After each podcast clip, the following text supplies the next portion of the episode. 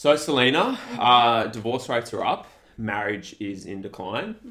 A lot of, uh, you know, the conservative, more religious commentators within society saying that the institution of marriage is under attack. Um, you know, why do you think this is the case? What do you, do you think is causing this kind of current turning away from the institution of marriage? I I think there are a couple of things. Um, you know, religion is, um, uh, well, I guess my experience is uh, I'm seeing less people um, wedded to religion as an institution, and so marriage isn't some religious kind of um, pinnacle anymore. Um, I I think the benefits of formally tying the knot are less compelling. Um, these days um, relative to just a typical de facto relationship. Um, I, I think those are kind of the main main reasons that it's becoming less common. Mm-hmm. Um, and, and then you've got divorce rates as well. People are, I- guess, being a little bit more disillusioned by this romantic ideal of marriage being for life. And so, Mhm. if um, if marriage ultimately leads to divorce, what's the point of it to begin with? And so I think those kind of um, contribute to a decline of marriage. Mm-hmm. Um, but having said all of that, and I'll let you kind of address what I've said. Mm-hmm. Um, having said all of that, I think people still want to get married. Mm. Yeah. Yeah, it's still kind of seen ultimately as a kind of pinnacle Mm. of relationship status. Mm. You know, it, it, it's sort of, if you think of relationships on a kind of tier or hierarchy Mm. from just like casual sex Mhm. or even sexless kind of friendship, Mhm. and then sort of moving up to a more like long term relationship. Yeah. Or even then, like committed sort of de facto, Mm. it's like seen as the, the apex of the Mm. triangle, if you Yeah, like. I, I think it's still an expression of this um, of love, like an ultimate expression of love. Mm.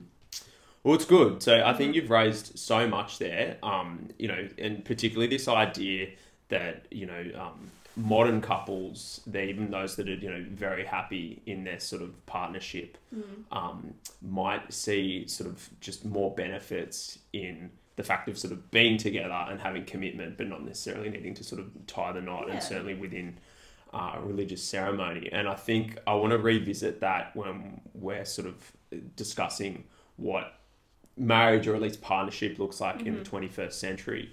But before we get to that, I guess um, something I think we can do is, you know, maybe let's steel man the position Okay. for marriage. You know, Mhm. like what do you think are sort of if we covered all the strengths and benefits Mm-hmm. of being in marriage that are maybe being lost or overlooked by modern generations who kind of Mm. see it as this outdated Mm-hmm. and you know potentially oppressive institution Mhm, as well mhm. you know I guess lost benefits of, of marriage almost. yeah well that's just like if you know Mm. i'm on the religious right Mm. or just you know conservative kind of or you know even just, just super pro marriage Mm.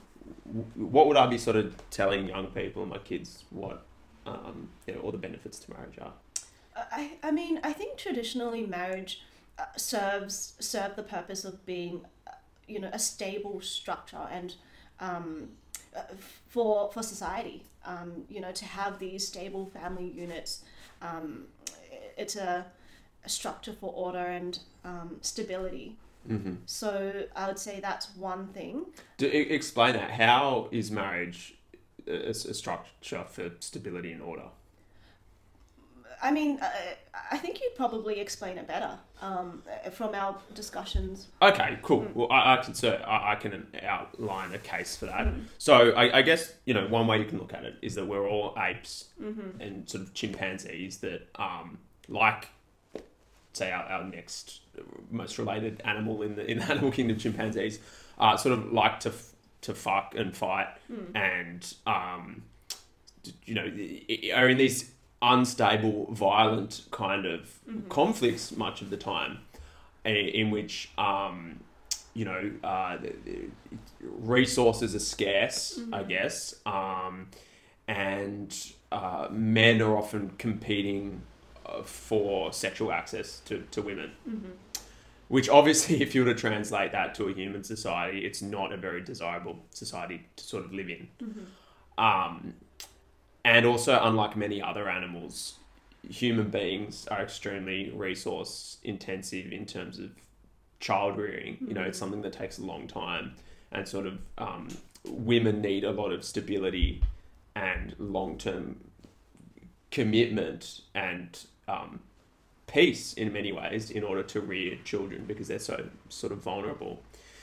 And, you know, um, we touched on this last episode, but basically, um, you know, within societies and cultures that don't have what could be considered forced monogamy or this sort of um, pair bonding, you get a lot more violent and unstable relationships within sexes and between sexes because um, you sort of tend to have males violently competing with one another um, over sort of a monopoly of um, you know women. So you sort of end up with situations that can be, and you do see this in, in some cultures still, that are um, polygamous or you know bordering on the kind of you know ancient sort of empire um, Genghis Khan sort of uh, dynamic in which um, you even have like concubines and things like that, where you know extreme sort of um, uh, elites of society, uh, men, um, monopolize and, and control um, you know the sexual access to women, and I guess it's in- highly oppressive for those women that are sort of under the, the control of those men. And on top of that, it's really bad for men who are excluded from sort of access to, um, you know, the, the opportunity to sexually reproduce. So ultimately, it, it just becomes an oppressive, violent kind of um, society that isn't good for the majority of men or women, and only really good for, I guess, the emperor or whoever, you know, the, the alpha male in the in terms of the the um, chimpanzee kind of situation. So what monogamy and pair bonding kind of does is it reduces violence, um, creates long term shared kind of commitment of resources between men and women, and you also get this pairing off effect, which um, socializes um, the sexual marketplace. It no longer becomes sort of determined by competitive market, free market forces, which um, have a tendency towards monopoly. Instead, uh, it's just this, this forced equal distribution of, of sort of sexual access um, down the line, and and that is quite a galvanizing force. Um, A- and yeah. we, we kind of touched on it on that in our previous podcast episode Mm. with um, you know our reflections on the current dating market and how how at the moment uh, it almost seems like it's been this, the sexual market has been dominated by um, people at the top of the hierarchy. Well, yeah, it's been it's one of the downsides to sexual liberation because it's literally the liberation of the sexual marketplace. Free night, free market dynamics is sort of kicking in, and I guess we spoke about that in the context of like the rise of um, incels, and also you know um, successful, high achieving women who are finding it harder to find what they see as their sexual equals. Um, you even spoke about it offline that you know um, you had the thought of sort of you know you're still you're have you're on the better side of 30 i.e like you're in your, your sort of mid to late 20s Yes. but you'd had the thought about sort of freezing your eggs mm. even potentially considering uh, ivf mm. if required. Mm. You had that thought even though you're sort of not at that point And I, yet and I know And- a few people who, who are in the in a similar bucket or similar scenario, and I, I mean, obviously this is anecdotal, but I do think that that uh, population of women is on the rise. People who have started to buy into the idea that you know you can focus on your career first, and and maybe take a step back from um, family building and finding a partner, um, but while the mindset has moved on, the biological clock remains rooted in uh, you know reality, and so uh, that's why I think a lot of people have turned to I- IVF and Mm. um, egg freezing and yeah, I, I think that's a, a, Yeah. a portion of people who are seeking that pathway these days. Yeah. So this, I guess, is is a big problem, and you know, the those of the kind of religious mm. right and conservative ilk are sort of saying, well, this is what happens when you turn away from traditional institutions. Mm. You've turned away from marriage. Now you've got all these unintended negative consequences. Mm-hmm. Is the solution though just to return to you know women in the kitchen, men at work? Uh, going to do marriage vows, live happily ever after. All women will be happy, popping out kids and living the trad wife role. Um, But You know. I, I mean, when you think about that that woman who's turning to egg freezing and delaying the family building later down the down the line, how, how could you say to them that, you know, um, to return to the to the kitchen? That's not obviously something that they would No. find beneficial. no, and I'd agree, Yeah. and that's why I think you know ultimately, as you said at the start, mm. um, you, you sort of can can look at the strengths and benefits of modernity and also traditional values, and pull out you know the mm. s- sort of stronger ideas of that in their mm-hmm. the, the sort of the core substance of the ideas while rejecting some of the sort of negative. and so what that probably more looks like in the 21st century is this acknowledgement that you know um, pair bonding's pretty good and commitment is good especially for people that uh, you know actually do want to start a family. But um, you know there's a balance to be struck and that women can ultimately still have pretty fulfilling careers and have children um, and do it within you know a reasonable time frame.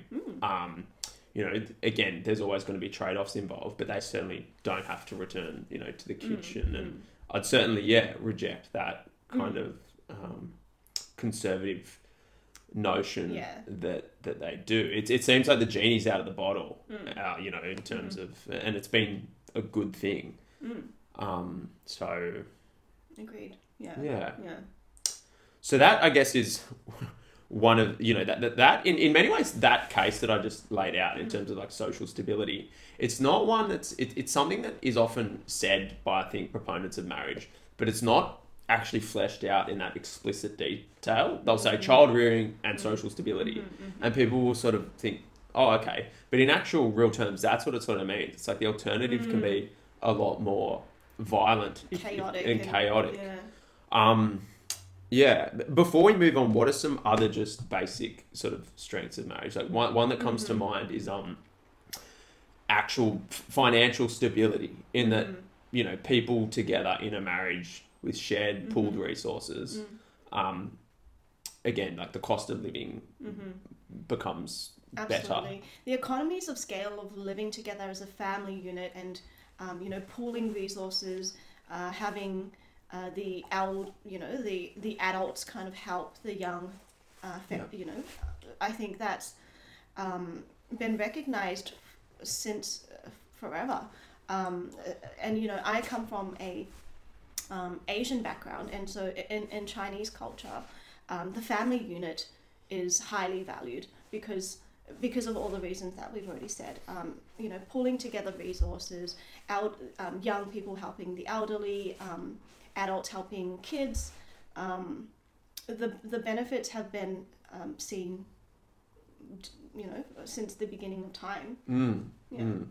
Yeah, i- i- exactly, and, and I, I do see that, and I think it's important given you know that we're living in a cost of living crisis now, um, and for those who are single, they're really probably fucked over the most. Hundred percent. And you know, we, we spoke last week about risk, and you know, you can look at risk through so many different aspects of sort of social analysis, and it's a huge one in terms of like having two incomes uh, is a lot safer than being on a single income and, and looking after kids because if you Yeah. get sick or something goes wrong, suddenly there's you know a huge sort of uh, flaw, and unless you have a safety net. I, in terms of the, the literal the state, um, sort of a government social safety net, you can really kind of fall through the cracks as a single Yeah. parent in a way that um, people in the, the, the family unit with combined incomes, one can get sick and you can still kind of chug along, Yeah, and, and yeah. you know it's just a more kind of uh, better risk managed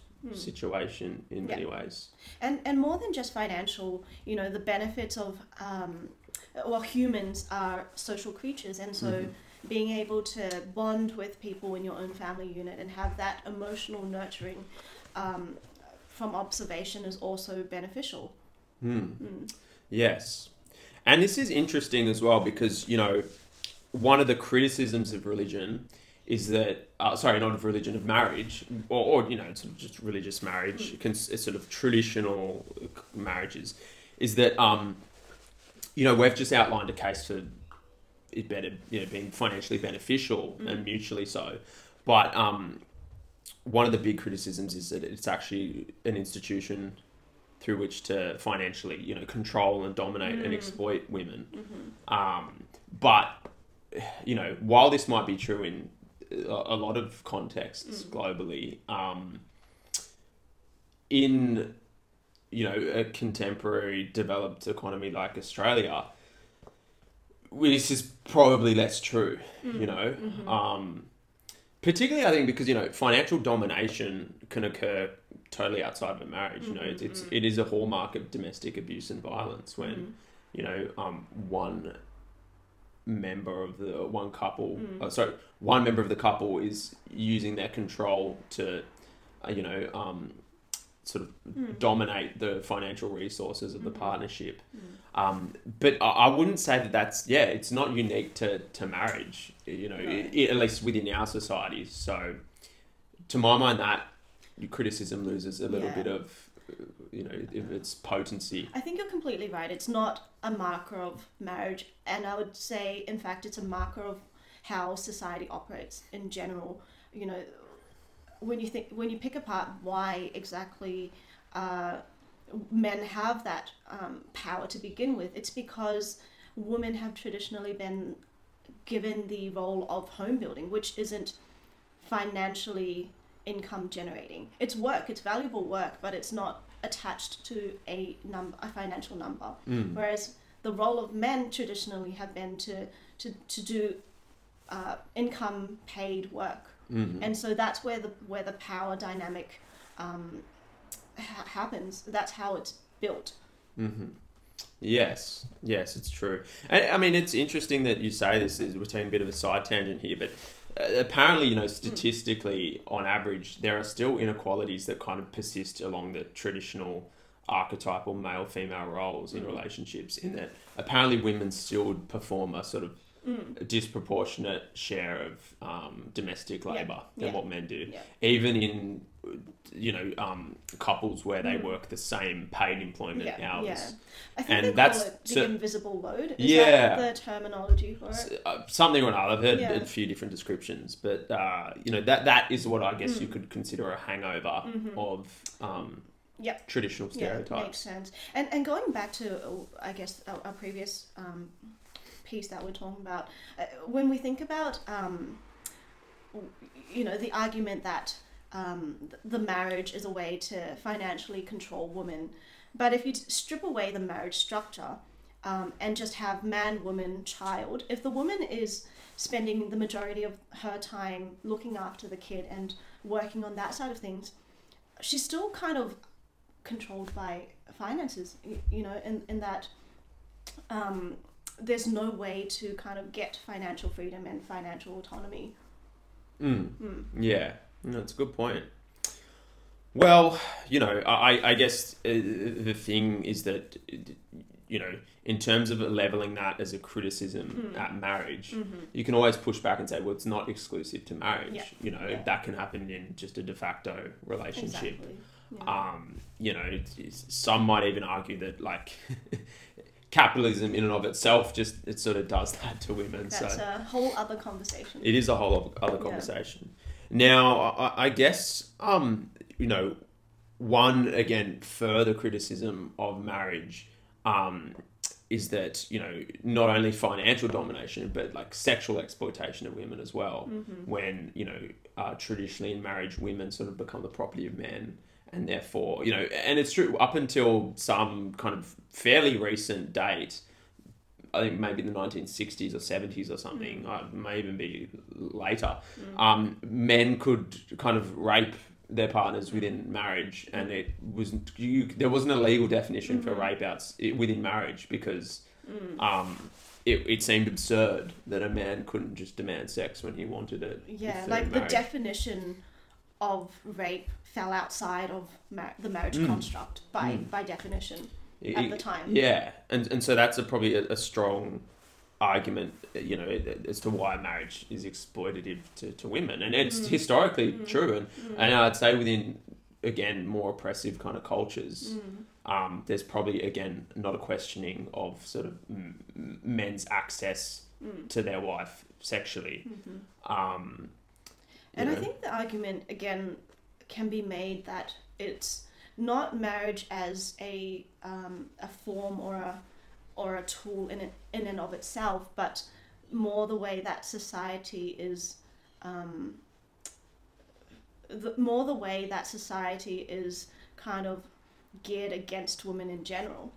Uh, And so, if, if you think about the the solution uh, put forward to um, alleviate um, women's sexual exploitation, it's not to take away marriage completely, but it's more to um, kind of rework people's perceptions about consent and respect and things like that.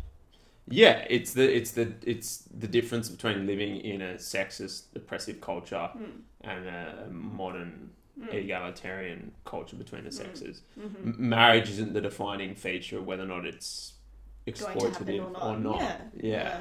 It, it's ultimately down to to the individual players within the society and not Mm. the the the form of marriage. I find this very interesting because you're seeing increasingly, at least on social media, eh, you know, those proponents of marriage in kind of um, counterpoint to those that would say that historically it's been an oppressive, sexually exploitative institution against women. Um, there's this increasing uh, sort of awareness of a counter argument that um, the casual sexual landscape and, and the, the liberated sexual marketplace is increasingly becoming a, a place in which the sexual exploitation of women occurs. And that marriage is actually the antidote to that because sexual exploitation or sexual exchange can only take place in the context of a committed relationship in which uh, men are making commitment to sort of um, share their resources and Mhm. yeah, you commit Mhm. to you know emotionally and financially to the, the partner that they're having sex with Mm. whereas within um, casual sexual dynamics Mhm. um, casual sex th- th- there's a, a, a, a theory a school of thought that you know almost all casual sex in some ways is um, exploitative of, of women you know what, what do you Mhm. think about that idea I think we kind of touched on that in the last podcast uh, around casual sex being less of a benefit relative to the risk or the cost for females in comparison to men. to men So yeah men, you know, they they risk less in engaging in casual sex. They um and that's well, because they- are just they're bigger they're stronger yeah, um, they don't have the physical burden of carrying a child. A child, that was the big one. Mhm. Yeah, yeah. and um, you know they they get the benefits of status they get ben- the benefit of sex um, whereas for for females And on that, even the way they're wired, Mm. you know, on average, again, in g- generalizable terms, um, it's just more gratifying. They're, Mm. they're- the male brain Mhm. is m- sort of sexually wired on average Mhm. differently to women. and i'm sure there's some statistic about the female orgasm which um, we can kind of pull up later but it's anecdotally harder for females to orgasm um, in general not to mention in a casual sex Mm. kind of relationship because um, you, you do want to feel comfortable um, there's a lot going on in that dynamic and so sex like you said sex i think and this might be a bit of a generalization but sex can be less gratifying for females in Yeah. general I think um this sort of statistics you might be referring to or something I've heard that's similar is that women report being much happier Mm. in longer term committed relationships and report having better, more enjoyable sex. Mm. So um, yeah, and I think Yeah. a lot of that is just about psychological safety and Yeah, kind of 100%. security. Um, Yeah. and, and yeah, so so the benefits for women um, are less in a casual sex um, relationship, whilst they front so much more of the risk in terms of you know um, pregnancy, injury, um, reputation. Yeah. Yeah. Yeah. A, a funny one I just want to quickly touch on, which, you know, I. I shouldn't dismiss it as much as what I do, but the, the counter to the the uh, sort of feminist arguments against marriage is one that's emerged out of the sort of manosphere and red pill space, which is that um, marriage is actually exploitative for men too financially because it's like a drain on their resources and you know particularly in sort of um, the divorce settlement processes they often get fucked financially and get taken you know for for fools um, by the sort of system and so yeah what, what do you think about that criticism of of marriage Well, I, I think if you ascribed a an hourly rate to women's work um, in household labor, I think that might even tip the female Mm. um, behind in terms of that divvying up of assets. You know, females take a step back in their career when they um, focus on home building. Um, they they don't get the same amount of superannuation. Superannuation. Um, yeah, I, I think it, it's because society as a whole, uh, again touching on what I said earlier, ascribe a financial value to the work that men do, and a non-financial value to the work that women do. So my pushback that would be that you're talking in very generalizable, average average terms. Like I think there's always going to be cases in which there are men that are completely equal with all the housework mm-hmm. and would say, you know, how you know, however much you know, being divorced and mm-hmm. the woman sort of taking half the house or whatever it is mm-hmm. in no way makes up for you know the, the actual contribution of resources um, etc um, and you know particularly as well you said a few statements that again could receive some pushback in that mm-hmm. like you said society sort of values mm-hmm. more the, the work that men do and, and less the work that women do. And you could say that ever since women have been allowed into the workforce that's just demonstrably not true in that mm-hmm. if you look at average incomes um, you know you're right men actually i think do sort of average artist is paying getting paid more but there's no law or structure that actually asserts that it's more just kind of the way that cultural norms end up sort Yeah. of panning out And to be fair, I, I was more addressing that scenario you described where women are, you know, taking all Yeah, this yeah. financial, um, monetary asset away from men. Whereas, you know, if we're talking about um, woman and man in a heterosexual relationship where they're both working, the way that the family courts work these days in, in events of separation is they pull those financial assets together and then take a look at dividing it equally between um, the, the pairing. So. Yeah. And look, and, and that's what I would ultimately, I, I, I'd, I'd agree. You know, wherever you look at this, you know, when you speak in, again, generaliz- generalizable terms, there's always like a, a sort of counter case of that anecdotally mm. where it's a, there are exceptions to the rule. And, you know, in terms of just pushing back specifically against the sort of red pill case that I put mm. forward, mm-hmm. it's sort of like, you know, I'm when you sure I- when you commit to marriage, mm-hmm. um, that's contractually kind of the commitment. You- You're pooling your resources. Mm-hmm. What's yours is theirs, and there is this expectation that when you separate, um, you know, there's going to be a, a sort of splitting up, allocation, an, an yeah. allocation, and Yeah. you know, I, I yeah, I certainly Yeah. don't think it's like rigged against men, I- yeah. particularly because there are relationships now in which women are actually earning more than their partners. 100%. Yeah. So, um, yeah, The other thing to, to go back to that piece um, is the opportunity cost of um, the woman's earning potential, or, or the men in a, in a relationship where um, you know they might be doing the um, parenting duties. Uh, and I, I guess to clarify, I'm not saying that all all men uh, or all women are doing all of the parenting. It's not gender specific. yeah, Yeah. yeah. Uh, I'd, I'd sort of Yeah. agree. Now, actually, there's one, you know, possibly the biggest, uh, you know, issue with or, or pushback I think about uh, in relation to marriage, which is more relevant, I think, to the context in which we're living, which is less about these sort of traditional archetypes and Mm-hmm. criticisms. And that is just um, the sort of daunting nature of commitment and sort of Mm. fear of being stuck with the one person for the rest of your life. I mean, that, you know, particularly since we're operating in a context Mm. which is far.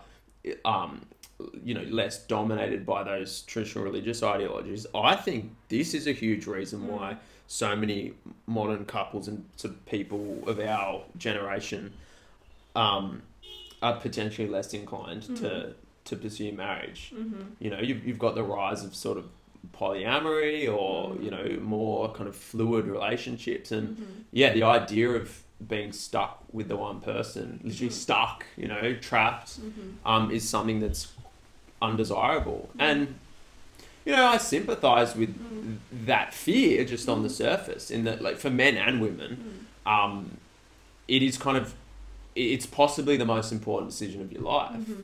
choosing to be with one person Mm. and sharing all the time with that and, and everything that's involved with sort of you know, living and spending Mm. time with another person. It's a big decision that you want to get right. Mm-hmm. Um, yeah. Yeah. Well, uh, uh, I, so, I mean, I agree. I think it's a valid, cons- valid fear. Um, mm. yeah, I think it's valid.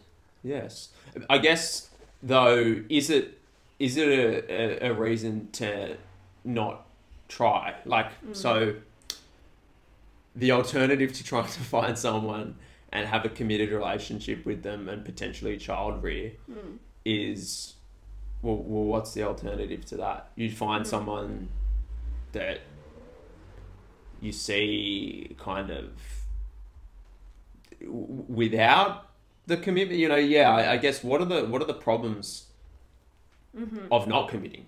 You know, Right. you are you in this sort of relationship limbo or pur- purgatory? You know, is it? Yeah. Well, I mean, it, I think part of it is also dependent on what's driving the, um, I guess, hesitancy to commit. If it's more of that desire to be in a in a poly, you know, polyamorous. polyamorous. if it's sexual variety Yeah, or, or keeping your options open you know, or yeah. um, I, I don't know too much about that space, but I'm sure there's, you know, validity in how you want to approach relationships in that area. And so I, I don't think it's a matter of imposing upon uh, a monogamous, um, standard form type relationship and family building experience on that person yeah. necessarily. If it's um, you know, alternatively, someone who's scared to commit to one person because it limits your options further down the track, um, you know, I, I'm not too sure. What What are your thoughts on that? Yeah, well, as you, again you said, I think these are all valid fears, Mm. but the the the question to always come back to is Yeah. like, well, what's the alternative? You're kind of Mm. just moving potentially through life, and you know, Mm-hmm. again, raising a family, if that's what you wish to do, is going to be Mm. very difficult without certainty. You know, I Mm. think eventually once you have kids, you want to think in time spans of decades. Literally, you know, for Mhm. 21 years, 18 years, Mm. you're going to have to sort of commit resources to raising kids. So you do want a level of certainty commitment. Sure, if you never want to settle down or have kids, um, I can actually, you know, see the argument for, for not wanting to anchor yourself to any one person. But I guess, you know, what I would say, and I think that, that you know, more traditionalist proponents of long-term monogamous relationships would argue is that there are actually a lot of benefits to commitment. We touched on some of the practical Mhm. things earlier, but ultimately, you know, just from the perspective of sort of psychological safety, Mhm. um, you know, uh, personal kind of um, growth, even if you Mhm. like, or um, the certainty and space through which to kind of start to long-term plan. Um, you know, uh, commitment actually becomes quite valuable. Mm. There's a freedom. Sorry, we we tend to think of commitment as a trap or a limiting of options, but what you know a lot of the self help that I've read uh, would suggest, and I think is is ultimately true, is that there's freedom in a in limiting of your options. Mm. You know, suddenly um, you don't become burdened by the kind of analysis paralysis and paradox Mm-hmm. of choice Mm. that can sort of create uh, uh, you know stifling levels of kind of uh, uncertainty you know Mm. Yeah. uh, an overbearing in, in sense that you know um th- there's too many options just Mm. Yeah. makes you yeah paralyzed Yeah. with, with Yeah. choice and being able to sort of move forward and a constant Uh, questioning of your sort of decision making but if you just choose to commit Yeah. you don't actually have to think about it's a problem no Mm-hmm. longer needing to be solved I- It's that quote. I can't remember who said it. Freedom within is within discipline. And um, Jocko Willink, Jocko, yes. Um, in, in that productivity space, it, it, I agree with you. There's um, a sense, you know, that there's more freedom if you just kind of um, put some constraints around how you operate. You said it perfectly, Mm. yeah. Freedom in constraint. And, you know, you said in the productivity space, it's like to draw an analogy, Yeah. Mm. um, creatives, you know, if you give a sort of an artist a blank from scratch, Mm. or literally no idea, you just say create something, that is like stressful. That is yeah, like very, yeah. doom inducing, you know, Mm. for an artist. Like whereas, you know, if you give an artist um, just a few different Mm. ideas, you Yeah. say, you know, like literally just off just five conditions through Mhm. which, you know, you need to produce Mm. a piece of artwork, whatever it might be. Suddenly within that structure, worlds of kind of creativity can kind of It- blossom. it's the blank page kind of um, phenomenon where a blank page can be a lot more limiting than uh, imposing some rules and constraints to create within. And I think um, one example, and I can't be sure of its validity, but I've heard that Dr. Seuss's Cat in the Hat was written because he imposed uh, some restrictions on, I think it was either the um, number of words he could use or number of um, yeah rhymes and and so cat in the hat was produced out of that Mm, mm, very interesting. very interesting Yeah. but yeah I, think going back to the topic of relationships um, having uh, you know i, I think there, there's a bit of a misconception that the grass is green on the outside and that there's this one true love or this ultimate soulmate to be looking to be looking for you to be looking for yeah. And I think we had a chat about this offline as well. It's not the one, but it's Multi- many.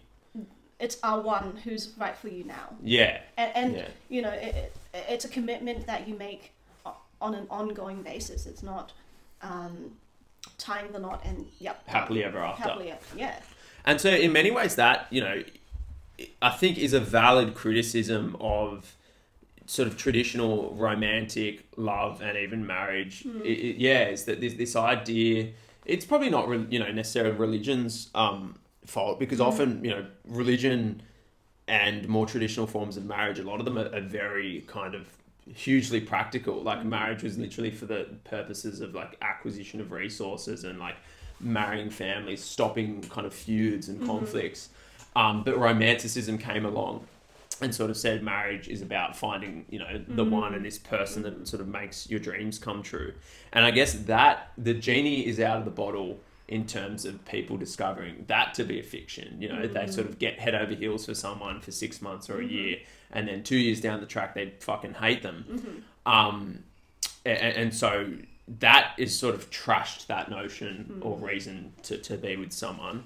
But from what you're saying and from what I- I've sort of have learnt, I think as well, is that you know that's not necessarily a reason to turn away from monogamy and long-term committed relationships. It's just you need to take a far more kind of mindful, um, strategic approach to your relationships in which you're acknowledging the fact that you're forever a flawed human being.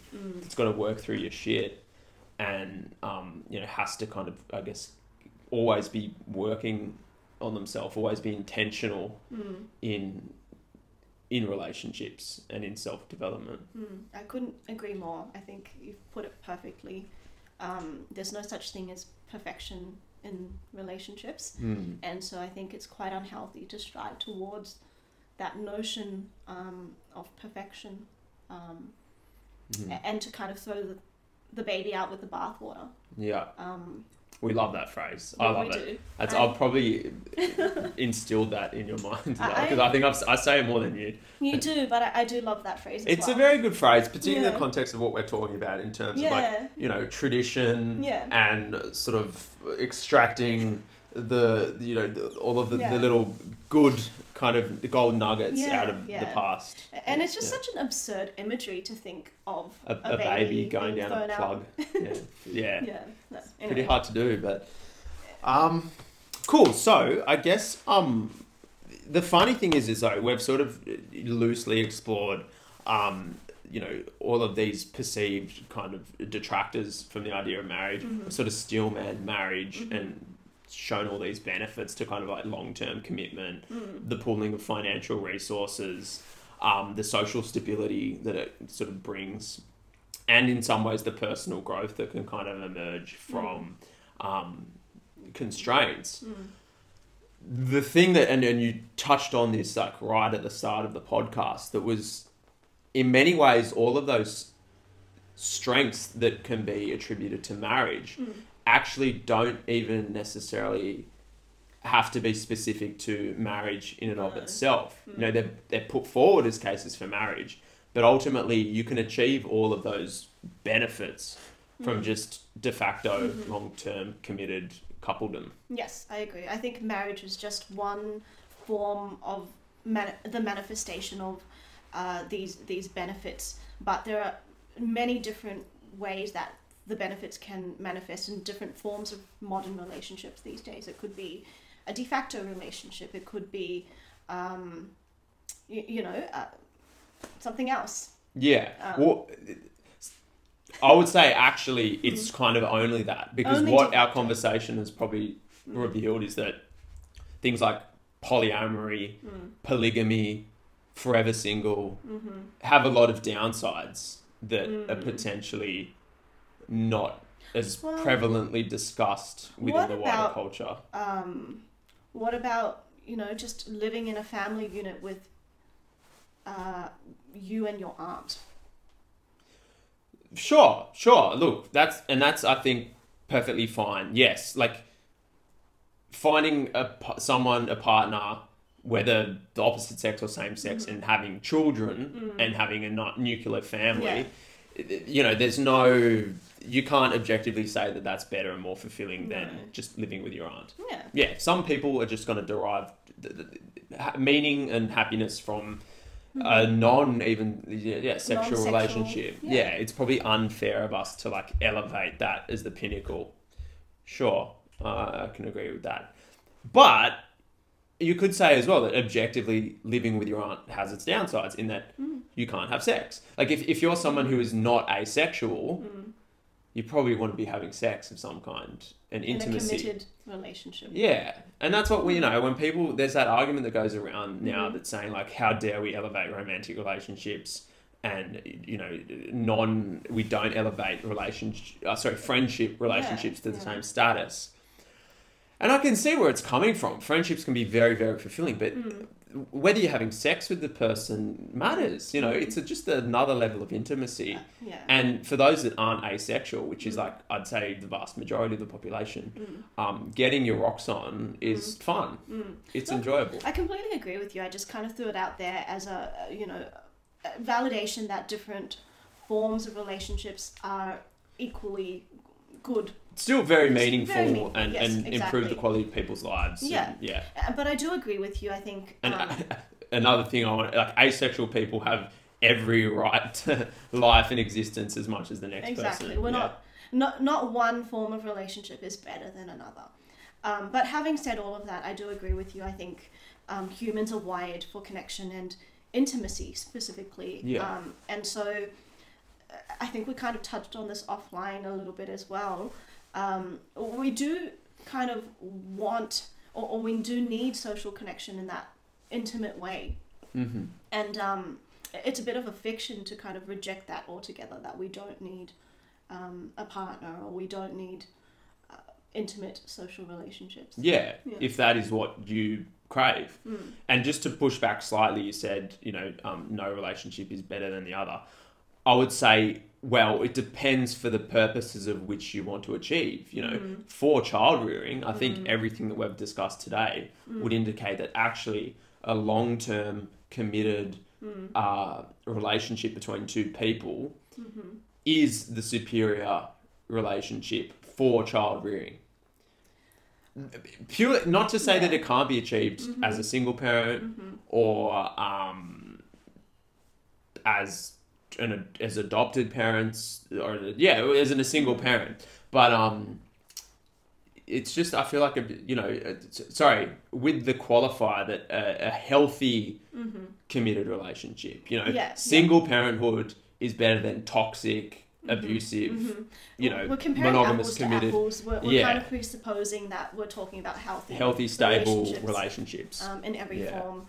I mean, I I do agree with you, but I can also see where people would push back and say, uh, you know, that they've done it successfully, single parent. Well, of, of, of course, of Mhm. course. But I feel like I just know from I grew up in a single parent Mhm. household. I think all things being equal, had the relationship been healthy and happy, it would be better to have another partner to have sex with and help with the Mhm. sharing and Mhm. burden of child rearing and, and you know sharing of resources. Like Mm, for for the for your average person that mhm, isn't you know that, that desires intimacy Mhm. and love and support it's better to have mm.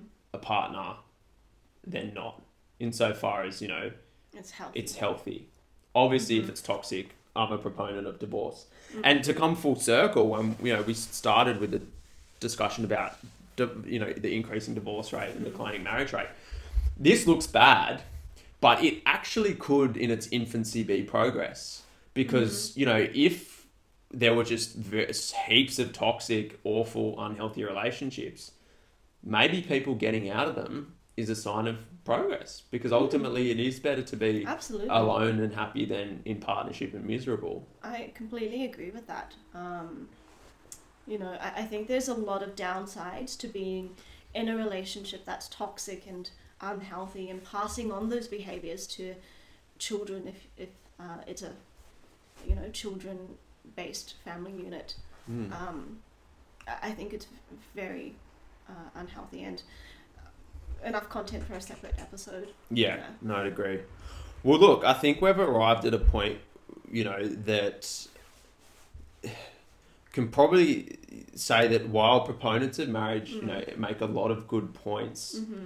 Um, they aren't actually sort of specific to Mhm. marriage. You know, Mhm. you can Yeah. achieve all of those benefits of commitment um, and monogamy through literally just a, Mhm. a de facto Mhm. relationship. However, to give you know the, the final one last sort of steelman to marriage, um, is there something that is just a little bit better, almost like in, in argument for marriage, in that Mm-hmm.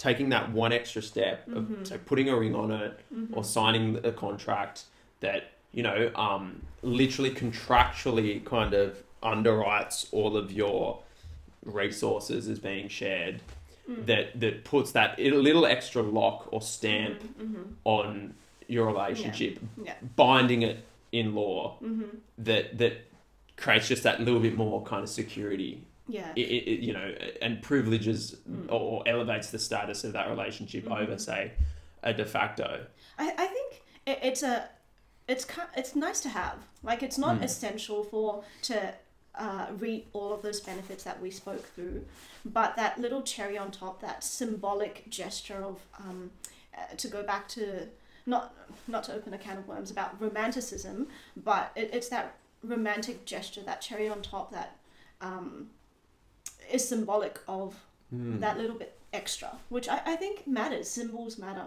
I do too. Yeah. And but is it purely symbolic? So say like, you know, you're in a um, committed de facto relationship in which you're not married, Mm. and you say share the same bank accounts and Mhm. everything. By all, you know, by every practical measure, you're Mm. pooling your resources. Is it though the case that in separation, Mm. um, you know, and litigate litigators get involved or Mm. however that works, Mm. um, that your relationship would, in purely legal terms, be of the same status as a marriage? and let me preface this by saying that I'm not a lawyer and I'm not qualified to give legal advice, but from my knowledge and understanding, the, the family law courts treat marriage and de facto relationships equally, Equally. especially if, you have a child. Yeah, yeah. so, Um, so the splitting off of the resources would Yes, effectively be the So same. they look at your behaviors and how you act as a couple rather than necessarily some, you know, the, the paper. Purely who's the- taking in the what and stuff. Yeah. And so, yeah, for all Intents intents and purposes. purposes. So yeah, so in that context, marriage eh, becomes purely symbolic. Yeah, Yeah. interesting. Well, look, I just want to finish on one question, and this is putting that question in a personal context. Would you say, like you and I, stay together, um, you know, indefinitely as a committed monogamous relationship? Um, would you personally prefer to be married Mm. rather than in the committed de facto, for all intents and purposes, I think married. yes, um, as kind of stepped through, the benefits would be, you know, very similar in a married uh, environment compared to a de facto environment. But as I kind of touched on, symbols matter, and it's it's that extra cherry on top that, um, you know, caps it all off. It's kind of Mm. nice to have. Okay, Yeah. How about you? I'd agree. Yeah. So yeah, if I was to summarize, I'd say marriage, in its best, healthiest Mm. form, Mm-hmm. is the pinnacle and apex of relationships. but with the caveat that like it's a big if. Mm. You know, if things, you know, are not equal and are shit in various different ways, well then Mhm. It's very conceivable that a polyamorous a healthy polyamorous relationship could Mm. easily be better than a toxic marriage. Mm. Yeah. Mm. It's so that hierarchy is not ju- just because your marriage doesn't put you at the top of that No. Triangle. No. you're no. going to be it, yeah Uh, And that's what I do think some married people are sort of under the illusion that they're better than others just because they're married, even though Yeah. they're in this like sexless sort like, of prison. unhappy, toxic. Yeah. Um, And they're just lying to Yeah. themselves. So, for those who are sort of proponents of, of d- divorce, uh, yeah, they can make a good point there. so at the apex is healthy and married, and then healthy, and then everything else. and then everything else. Exactly. Yeah. Well, that's at that. You know, you should really just structure it towards fuck the labels. Healthy. Be healthy in whatever you're doing. And that's, that's the you know apex. That's another conversation in and of itself. It is. Um, what constitutes a healthy relationship? Healthy and happy because, um, Mm. yeah, And it starts with yourself. healthy and happy with yourself. that's true. Yeah. Yeah, I don't disagree. Cool. All right. Let's wrap it up there. All right, end.